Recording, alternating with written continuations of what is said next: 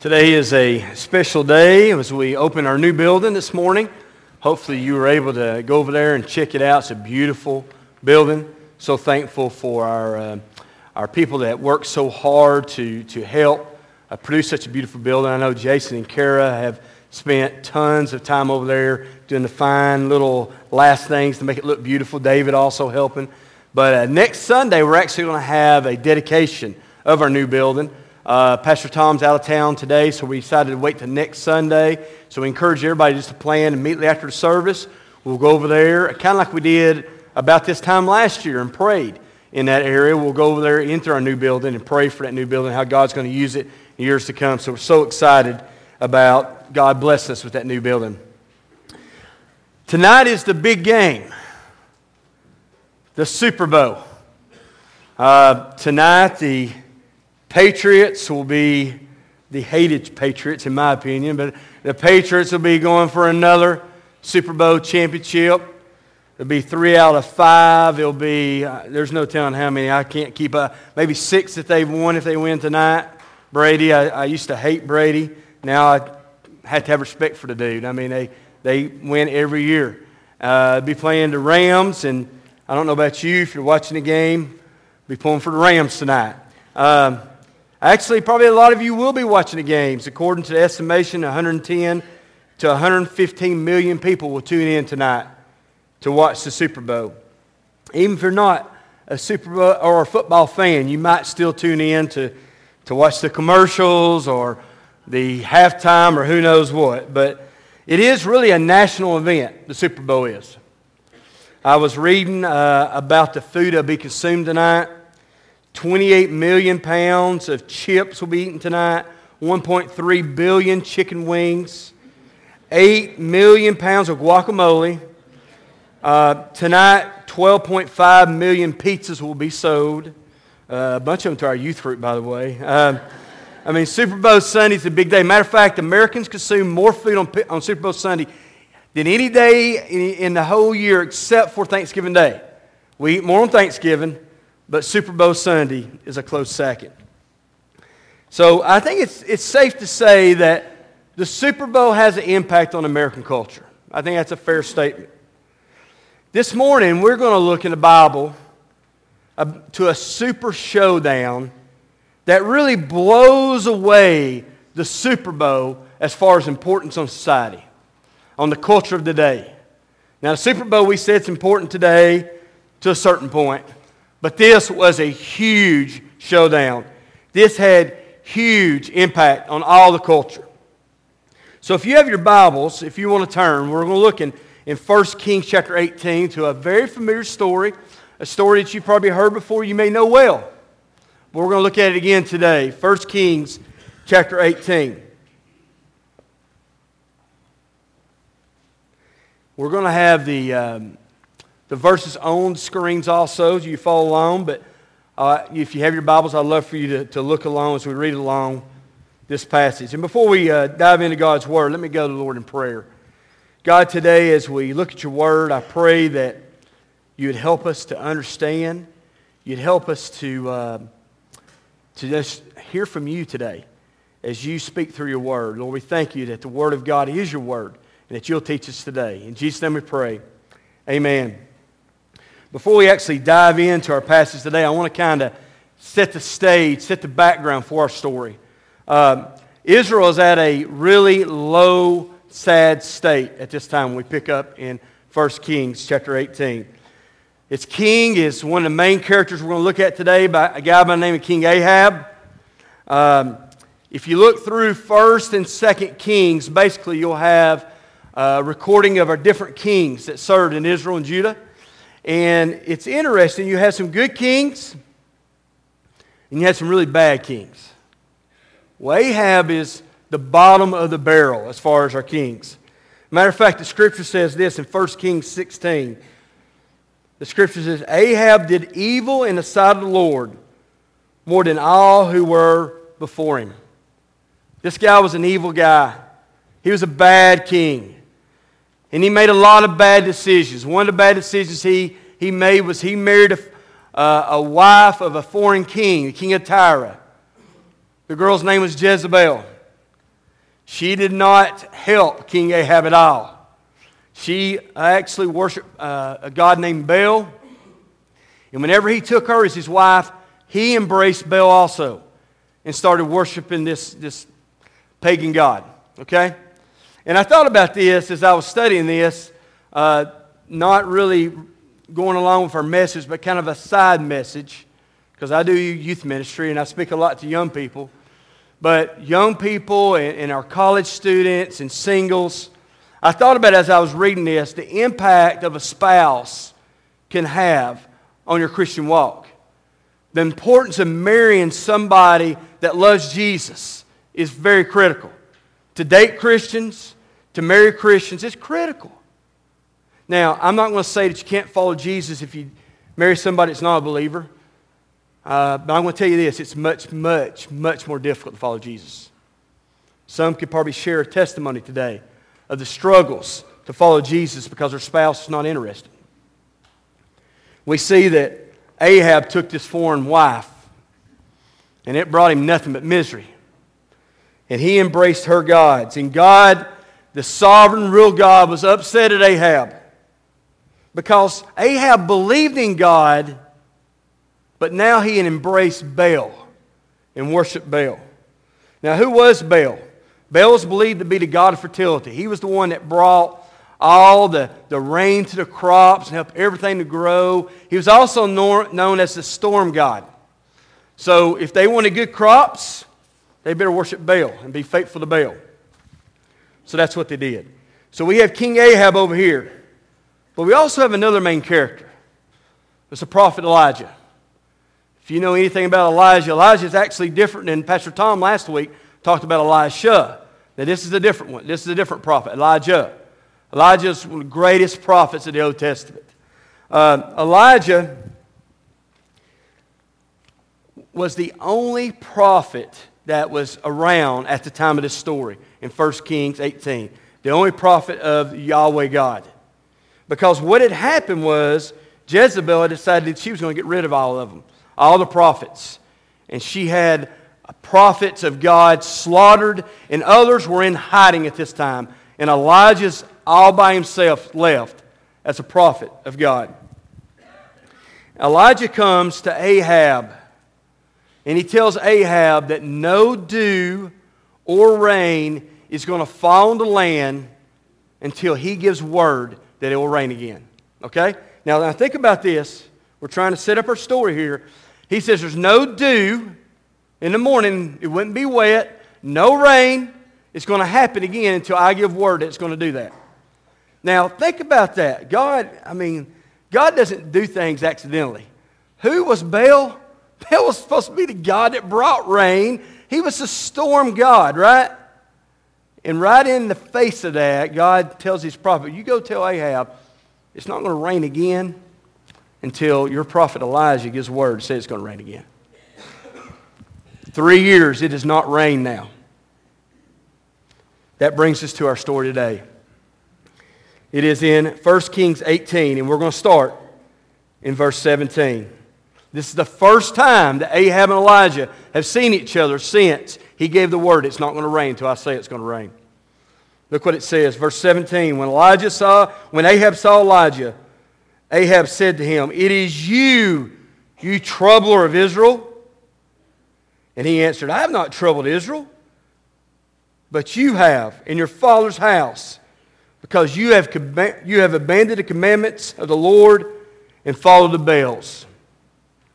Now, therefore, send and gather all of Israel to me at Mount Carmel, and the 400 prophets of Baal, and the 400 prophets of Asherah, who eat at Jezebel's table. Okay? So here it is. Here's the showdown. They see each other. Ahab says, There you are, you troubler of Israel.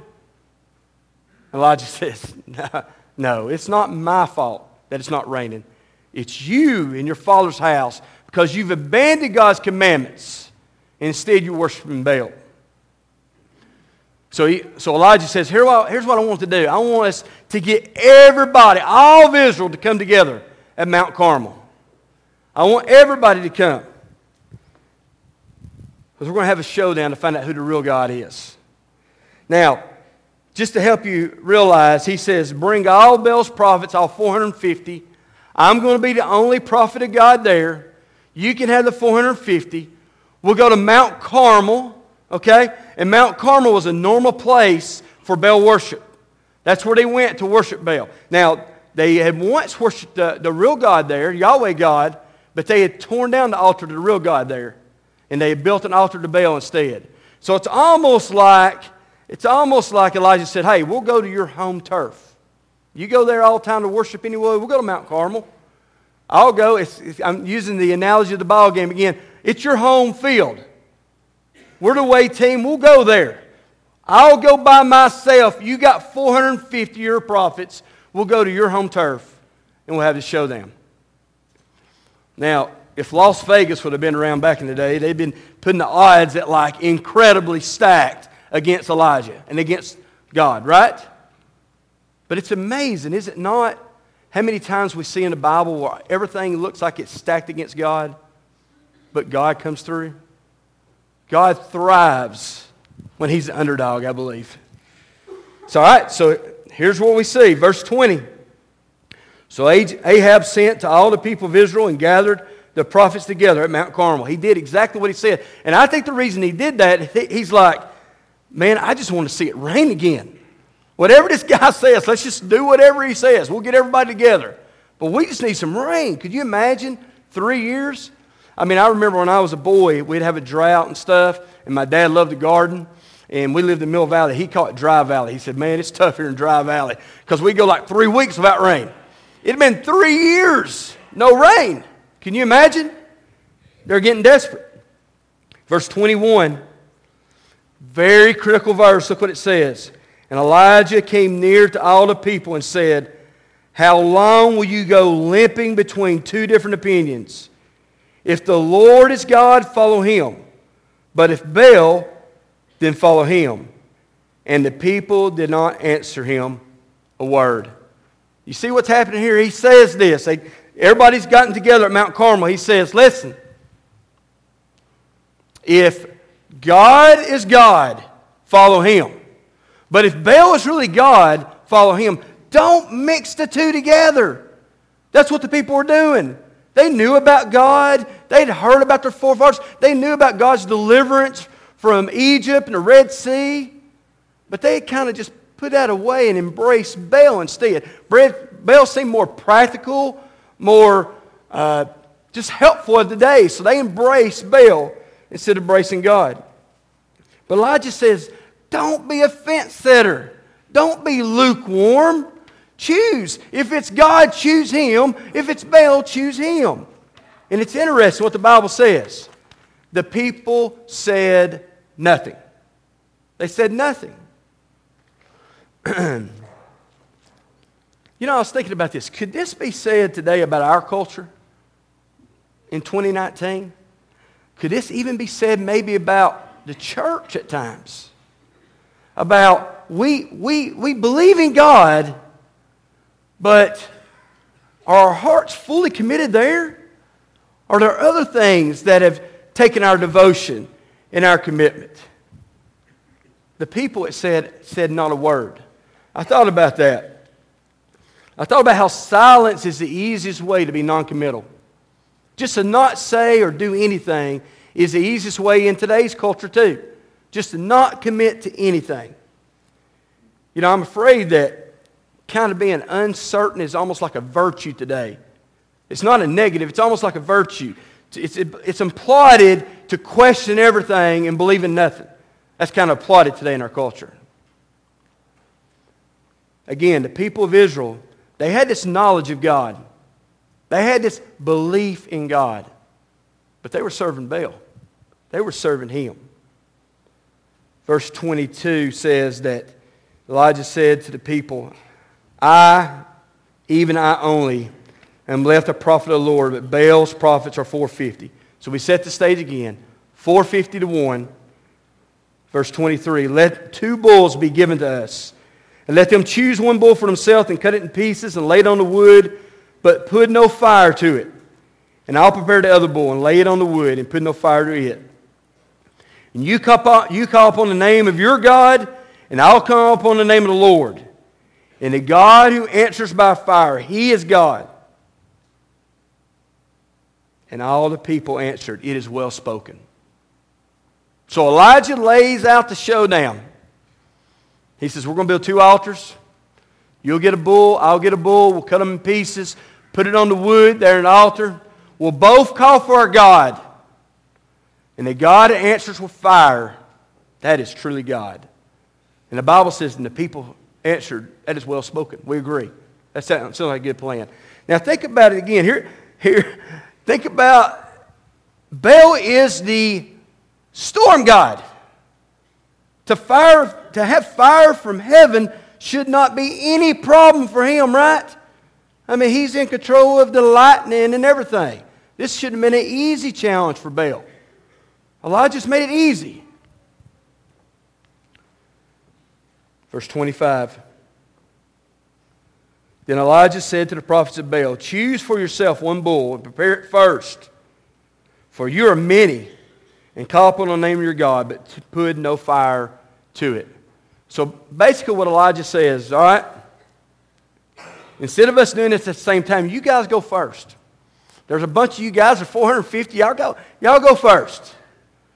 You know, I was thinking about this. I was thinking about uh, if you know much about the NFL, they have an overtime rule that's really criticized a lot of times. Uh, if a team gets the ball first in overtime, and they get the ball and they go down and score a touchdown, the game is over.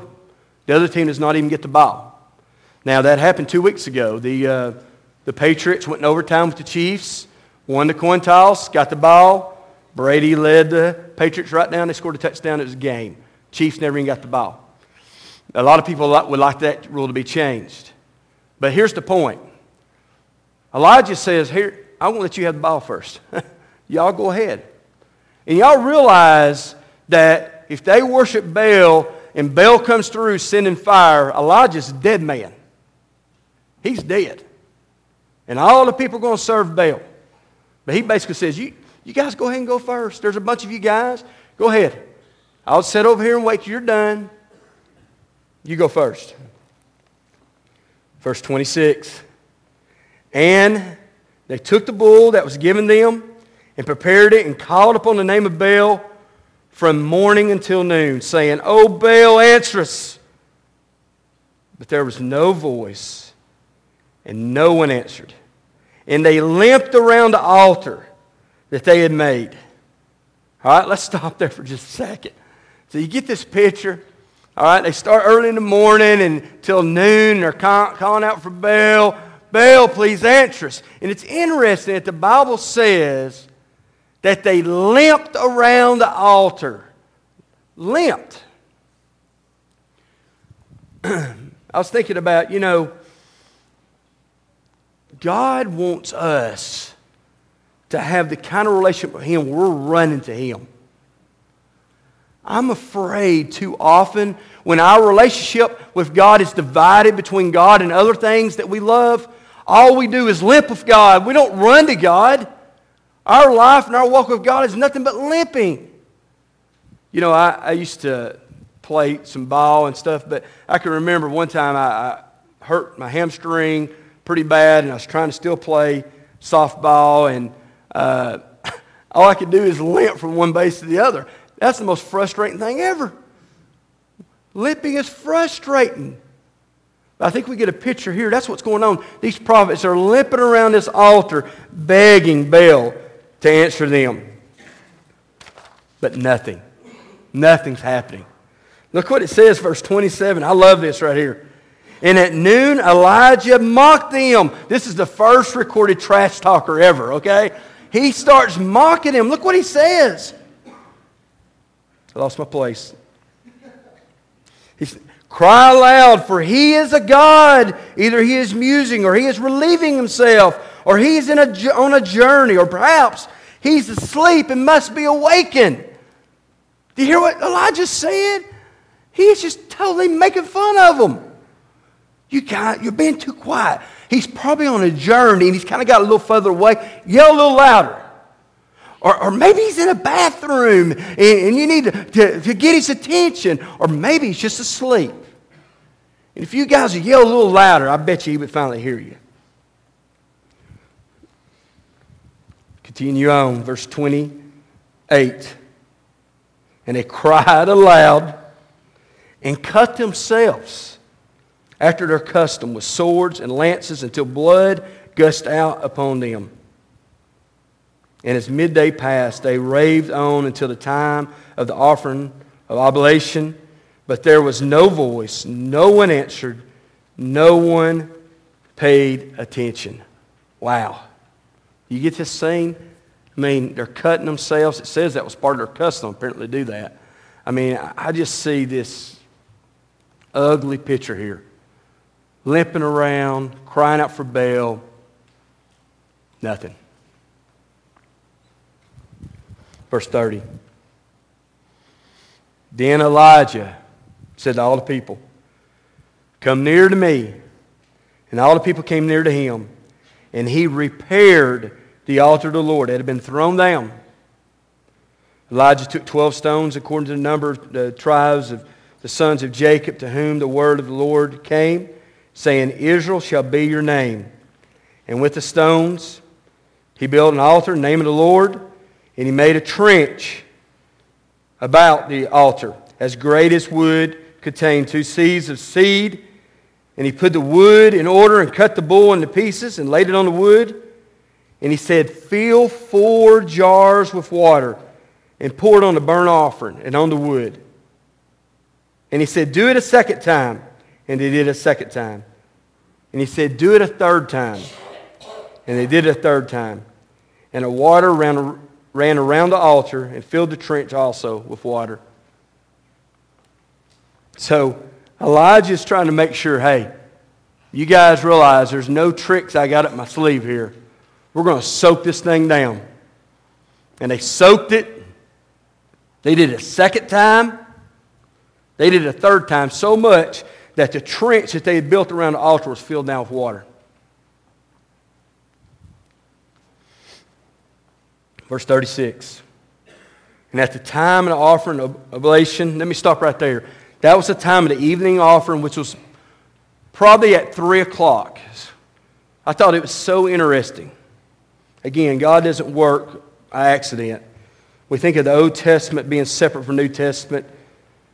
The time, they had a daily time that they would offer an offering, 3 o'clock. What time did Jesus die? He died at 3 o'clock. I don't think that was by accident. God works. He worked through the Old Testament. He continued to work the life of Jesus. I thought that was so cool thinking about that. It's at that time. It's time to offer this sacrifice.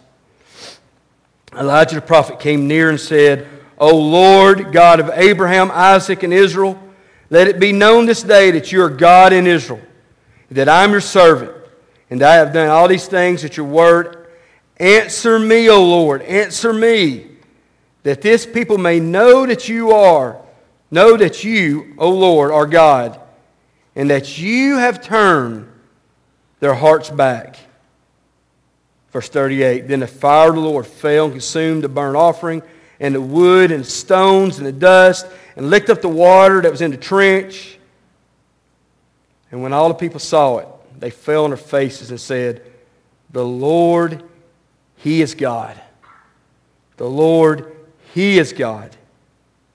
And Elijah said to them, Seize the prophets of Baal. Let no, not one of them escape and they seized them. And Elijah brought them down to the brook of Kishon and slaughtered them there. Now, don't get caught up too much in that last verse. Because sometimes we read it today and we think, oh my goodness, Elijah killed those guys? Remember, Israel was a theocratic society. In other words, God was king. And when people did something against the real king, they deserved to die. Okay? So I'm not trying to say that anybody doesn't worship God today that we have the right to go. Sl- Definitely not. This is a totally different time. That's what God was saying at that time. But do you understand what's going on here? God is showing that He's not an idol. He's not some tradition. He's not some symbol or some force. He's a living God. He is the king, and he is control of all things. And listen to me. Just as much as God, Yahweh, showed that he was king in that day, he still is today. He still is today. It might seem like things are bleak at times. Do you not think things seem bleak for Elijah? Do you not think that you think our culture's gone kind of pagan at times? What about Elijah's culture? So much worse. But God was king, and he showed that he was king. One thing I just want to point out before I talk about the application, real quickly, is I thought it's so interesting. When I read this, I studied this so many times, and I never really picked up this. And uh, I saw this. Actually, John Piper talked about this. And he talked about it in, in that verse 37 in his prayer. His prayer was, Answer me, O Lord, answer me, that this day you may, uh, they may know that you, O Lord, are God. And then the last part, and that you have turned their hearts back. That God was the one that turned their hearts back. The people just didn't decide to turn their hearts back. God turned their hearts back to Him. God changed their hearts. And God is still in a heart changing business today. God can change hearts. Real quickly, three applications I'm going to make from this story. The first one I've already said, but God's king. He is king. No matter what our culture may say, no matter what uh, brilliant people may come up with theories to prove some other way that the world was created, or no matter what, God is king. And he'll one day prove in your life, if he's not already, that he is king. Second thing, and this is the most important, I think, for this the worst place to be spiritually, the worst place is to have a divided heart. That's the worst place you can be spiritually. The worst place you can be spiritually is to believe in God and to come to church and to live the rest of your life like He doesn't exist. And people do that. I talked to my Sunday school about, about this this morning. I didn't know if I was going to mention. I am going to mention it, though. I, I'm confused about some things. This is what I'm confused about. We live in the Bible Belt, right? We live in, in Chattanooga, Tennessee. I think if I asked you guys, would you say this is the most uh, Christian part of our nation? You'd probably say yes. You probably say compared to Northeast, absolutely. Compared to the uh, Northwest, oh my goodness. Compared to California, compared to a lot of places, yes. And I told them, I, I told my Sunday school class, which by the way, I was the only person that, that gets the newspaper in my Sunday school class. That made me feel real old. By the way, nobody reads the paper anymore. I still read the paper. I'm old school. But I read this week in the business section that, and, and it just caught my attention. We're, we're the Bible Belt, right? Everybody's practicing Christianity here. That Chattanooga was number six in the nation in student loans that were delinquent, that were beyond 90 days overdue. That Chattanooga was number six in all the cities in the nation, percentage wise, in delinquent loans. Then I looked through there, and nine out of 10 were in the South. Nine out of 10 in the Bible Belt. Started doing a little more research and found out that, of course, Tennessee is number one in the nation in bankruptcy and have been for a while. So then I thought, man, I'm just going to, I got to research this a little bit more. And uh, I, couldn't, I couldn't do a comparison to, to some major cities, to Chattanooga, wouldn't let me do it, but to Nashville. So I did a comparison Nashville to New York. You know what? In the eight major crime categories, per 100,000 residents. So if you do it by your population per 100,000, Nashville has greater crime than New York City in all eight of those categories. Six out of eight more than Los Angeles. I thought, what? Wait a minute. Nashville, Tennessee? Lifeway headquarters? Southern Baptist Church or Independent Baptist Church or some kind of church on every corner? Where is the disconnect? The disconnect, I believe, is people that say they believe in God and people that really have had their lives changed. Because I don't believe if we really know God, we can live like the world. I don't think we can. Are we going through our lives limping along spiritually? Are we totally, fully committed to God?